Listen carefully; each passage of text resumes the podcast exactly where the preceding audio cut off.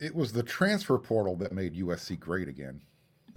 You are Locked On Trojans, your daily podcast on the USC Trojans, part of the Locked On Podcast Network. Your team every day.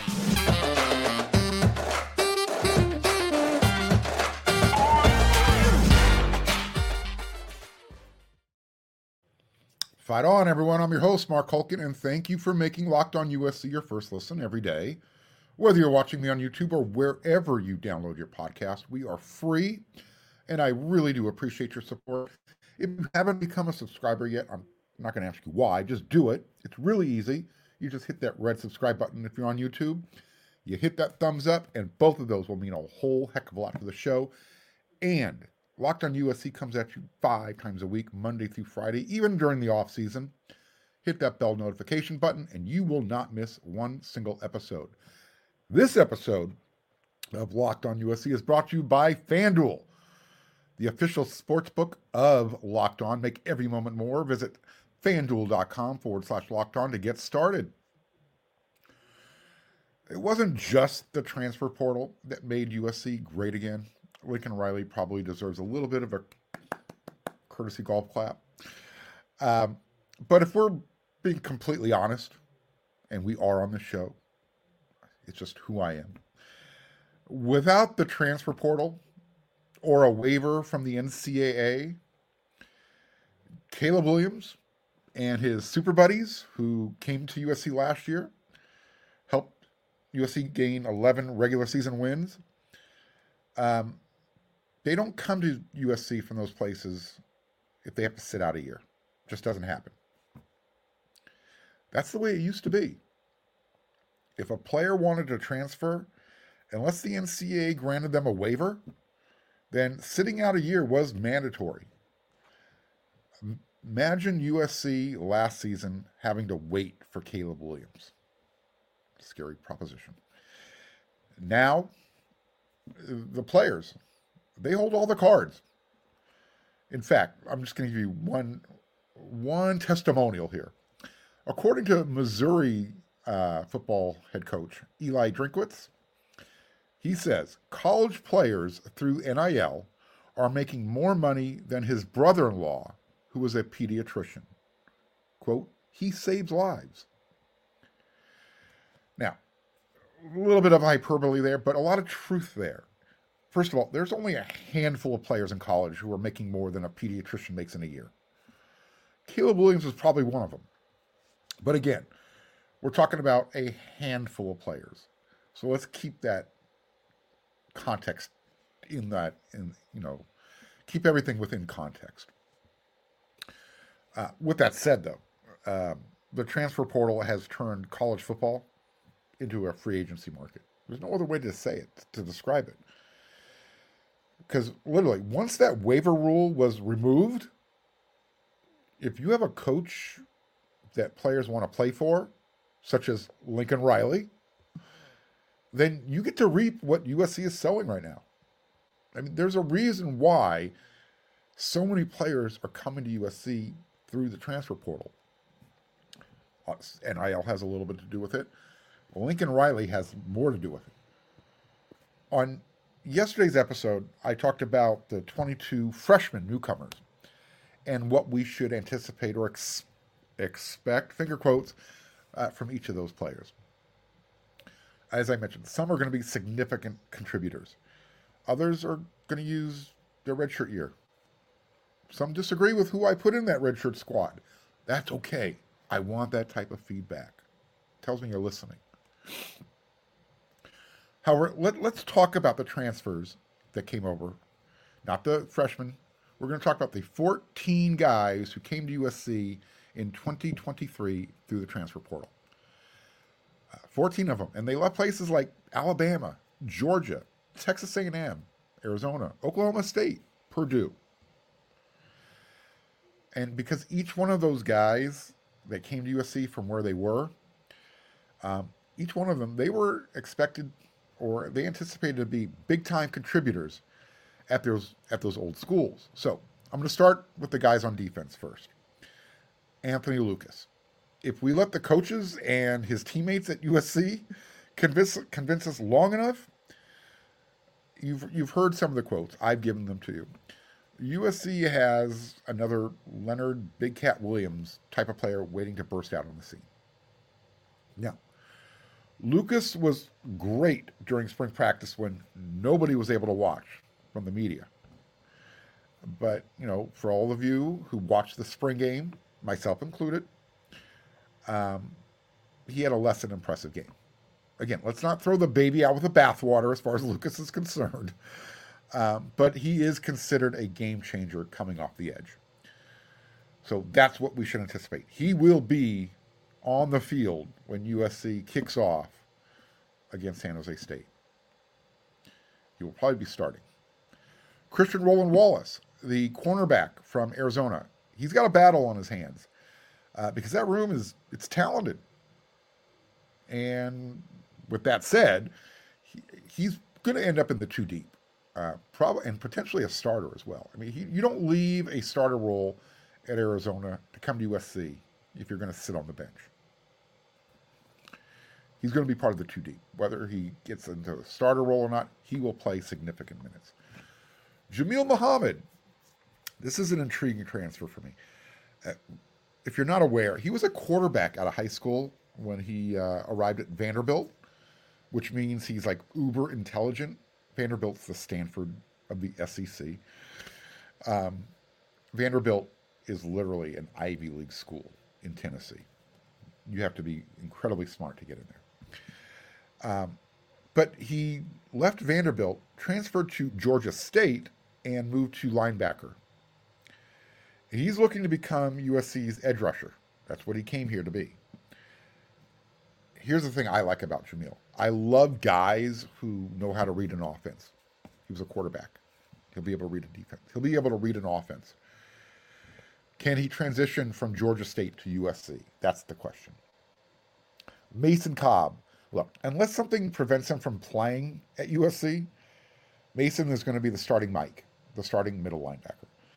Uh, he didn't leave his starting job at Oklahoma State in Stillwater to sit behind a freshman or any of the guys that were already at USC. And I'm not trying I'm not knocking the guys who were still at USC, but Mason Cobb was Oklahoma State's leading tackler which means he is USC's leading tackler the day he arrived.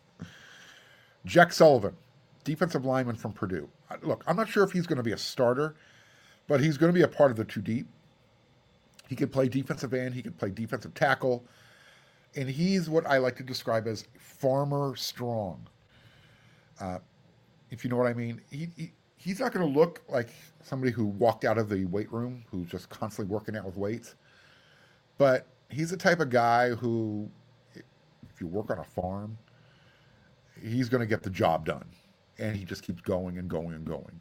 You know, those are the type of guys that start at the crack of dawn and they don't leave work until sunset. That's who Jack Sullivan is.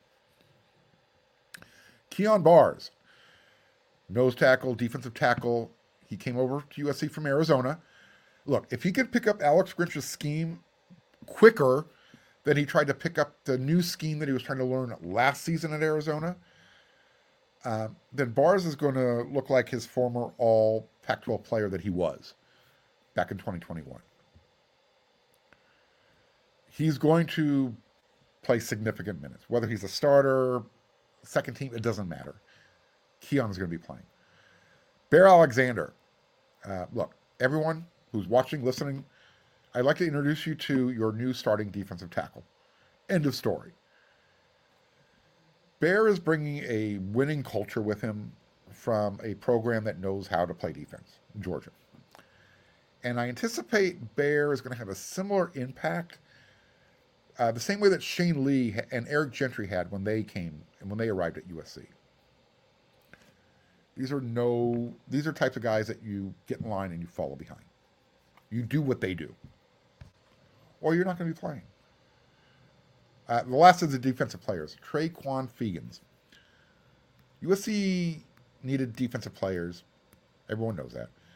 And they, they went to one of the better programs uh, known for eyeballing talent. USC needs to get its uh, nickel nickelback spot position figured out. I think Traquan could be the solution. Pardon me. Quickly on offense, running back Marshawn Lloyd, he's looking to step into Travis Dye's shoes. Uh, Lloyd is a better athlete than Dye. Uh, so if he can bring the same competitive attitude that Travis brought, um, that wouldn't suck. Marshawn Lloyd is going to be running back 1A or 1B. He and Austin Jones are going to be the lead guys. Michael Tarquin, offensive tackle. Uh, he's considered USC starting left tackle in 2023, at least coming out of spring camp. Now, whether he stays at left tackle or he moves to right tackle, not the point. He's playing somewhere on USC's offensive line this year, and he'll be starting when San Jose State arrives. Dorian Singer, wide receiver. He's the guy in that wide receiver room right now that is trying to remind everyone of why he was first team all conference last year. He's going to play a lot. USC got a really good veteran wide receiver uh, to show these young guys hey, this is how you do it. Offensive lineman Jarrett Kingston. He was a starting left tackle for the Washington State Cougars. Left tackle. Right now, he is USC's starting left guard. That's all he played during spring camp. Uh, that's where Josh Henson likes him, and that's where most pro, uh, project him to play in the NFL. And much like Michael Tarquin, once they settle on his spot, uh, he's going to be a starter. How about Emmanuel Pregnon, the incredibly large interior offensive lineman that transferred over from Wyoming? If he can lock down that right guard spot, that means Jonah Monheim is your starting right tackle. Again, if it were me, this is just me, I'm going to put Michael Tarquin at his not natural right tackle position. That's where he played at Florida. And I'm putting Jonah at Caleb's blind side. Hmm, how you like that? Let me tell you why.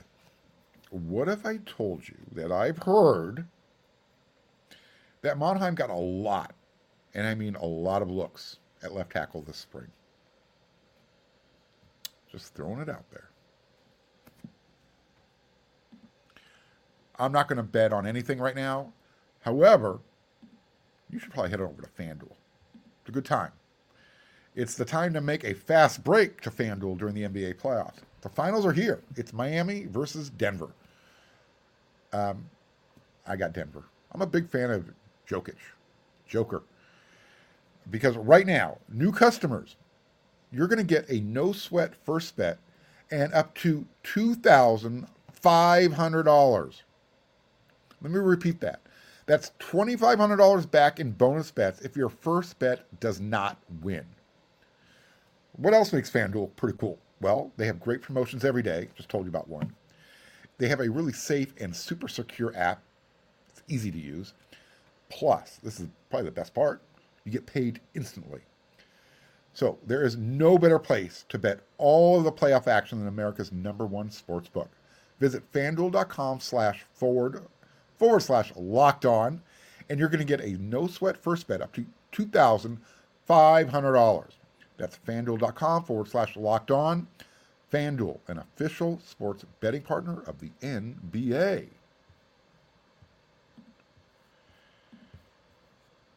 So, should let me ask this question? This is kind of rhetorical, but you give me some answers because I'm just going to go off once I read this off. Should Lincoln Riley adjust the offense to help out the defense? Most people who follow the game and have a general knowledge agree, are going to agree. USC's offense is going to score a lot of points, um, especially if you got Caleb Williams playing quarterback and Lincoln Riley calling the shots. Last year, USC scored just under 42 points a game, 41.9. This year, they're anticipated to score more than that.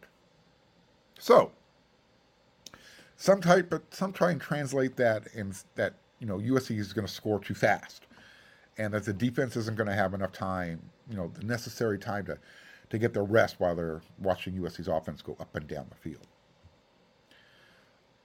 I disagree, and in fact, I say absolutely not. No, do not change a thing. No adjustments necessary. This is all the defense needs to do to keep up with USC's offense. Just stay healthy. I mean, at least for now, with more guys arriving via the transfer portal and with recruiting, there's enough depth to absorb a loss, a particular loss at a position. That wasn't the case last season. All I got to do is what happened when Eric Gentry went down? The Trojans had let me here, let me put it to you this way. Last season, USC had a lot of scoring drives that took 10 or more plays. Um, and when you think about, you know, scoring drives that take 10, 11, 12, 13, 4 plays to, matri- to kind of matriculate down the field, I pulled out a Hank Stram quote there. Um, the issue isn't how fast the Trojans score. They just need to score when they have the ball. In other words, they can't have any three and outs. They had there was a few games last year where the offense kind of just went in the crapper. All of a sudden, they couldn't figure it out. That's that's college football, though. That's what you get when you're dealing with teenagers. Sometimes when things don't go right, they put their heads down. Anyways, getting back to the point here. Last year, when um, when Eric Gentry or Shane Lee, when those guys went down, you know, Ralen Goforth and Tuasivi Nomura and Rajon Davis, those were your backups at linebacker. Well, Rajon didn't get a chance until the end of the season. And when he finally got his chance, he proved he was capable. Goforth right now, he's a Washington Husky. Tuasivi, he's a Fresno State Bulldog. I wish those guys all all the success in the world. Big fan of both of them. First of all, Ralen Goforth, Bosco, local kid. I don't think he wanted to leave USC. And as far as Tuasivi, if you're going to play with a bone sticking out of your finger, you qualify as a Trojan in my book. Here's the thing USC needs playmakers. So that's why they went out and hit the transfer portal as hard as they did. Whether or not these guys wanted to stick around, not for me to say. And look, let me ask you this question. Did anyone feel this way about USC's offense back in 2004, 2005? Because those USC teams with Matt Leinart, Reggie Bush, LenDale White, I mean, they were scoring in bunches. Of course, no one wanted to make any adjustments back then either.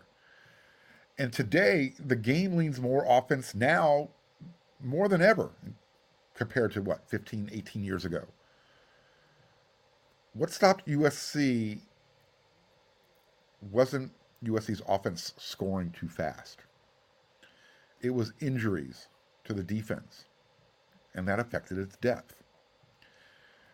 This isn't going to come out the way I want it to, so I know it's going to sound kind of crappy, but let's be honest if the Ting twins, Brandon and Ryan Ting, are playing significant minutes in your defense, you've got depth issues. That's where I'm going with this. If Brian Cushing is playing with one arm because the other one is kind of dangling and unusable, then you're playing a backup who isn't Brian Cushing against Vince Young. Last year, USC had depth challenges on their defense. This year, they don't. Look, at the very least, they have much better depth than last season. And if the ta- and if the tackling improves to just respectable levels, then let's just get out of everybody's way because the Trojan train, they're making the playoffs. Period. So again, I don't think USC needs to do anything different with their offense. They don't need to slow it down the defense just needs to stay healthy. And if you do have an injury, and you're going to have an injury, it's football, it's a violent sport. You have better depth now because USC brought in more players. So again, going back to the, you know, that 2005 game, you know, everyone knows what I'm talking about, where they lost the, the opportunity to, to three-peat. that defense was decimated by injuries. And eventually, even as well as Pete Carroll recruited, your depth cannot keep up. When you get down to second and third string, there's a reason there's second and third string. All right. Before we get out of here, let's you know let's get into the third segment of the show. Summer workouts, football. Hey, they're up and at 'em. They started. And you know what that means? Before you know it, Pac 12 Media Day is going to be upon us. If you're watching this episode of Locked On USC, it's May 31st. That means June 1st is tomorrow. And the Pac 12 Media Day is scheduled for July 21st. The month of June is going to blow by really quickly. I'm going to help you through that because Locked On USC is going to be with you throughout the month of June. So, again, we are a day away from the month of June. Players are starting to arrive, they're enrolling in summer classes, taking part in voluntary workouts. And then, again, before you know it, the end of July is here and fall camp starts. I said voluntary